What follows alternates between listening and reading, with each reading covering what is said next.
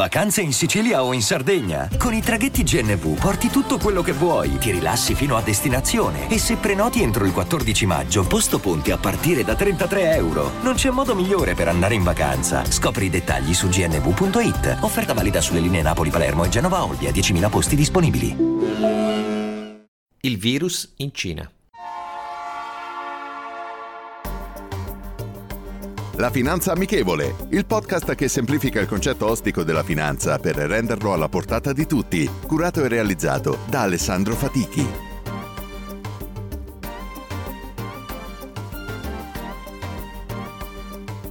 Buongiorno e benvenuti ad un nuovo episodio della Finanza Amichevole. Oggi parleremo del virus Cina. Vi chiederete, e cosa c'entra con gli argomenti che trattiamo di volta in volta? Al termine della puntata capirete il perché.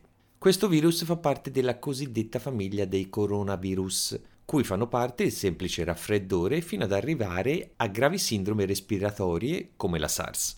Sino ad oggi non era mai stato diagnosticato sull'essere umano. Sta in incubazione da 1 a 14 giorni, viene trasmesso in una prima fase da animale a essere umano e successivamente tra esseri umani tramite stretto contatto e i principali sintomi riguardano le difficoltà respiratorie, febbre alta, affaticamento e tosse secca. Il tutto risulterebbe iniziato dal mercato all'ingrosso di frutti di mare e altri animali marini vivi nella città di Wuhan. Ad oggi viene considerato simile alla SARS, il virus eh, apparso agli inizi del 2000 in Cina, ma non ci sono dati per stabilire se sia più grave o meno. Tutte le notizie dettagliate le trovate sui giornali e siti specialistici. Volevo soltanto riepilogare le caratteristiche.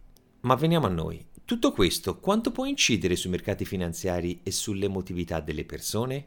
Sì, torno sempre su questo argomento.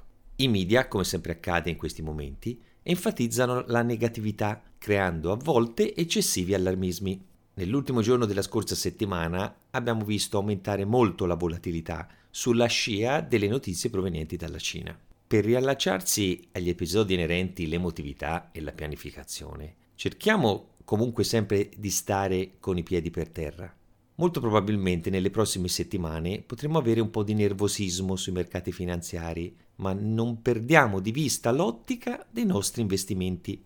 In una fase di correzione ci potrebbero anche essere opportunità di acquisto, oppure potrebbe essere più corretto aspettare che la situazione sia più chiara e si stabilizzi.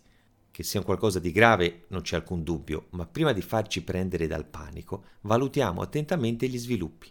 Non dimentichiamo quanto incide l'emotività sulle nostre scelte, specialmente sugli investimenti.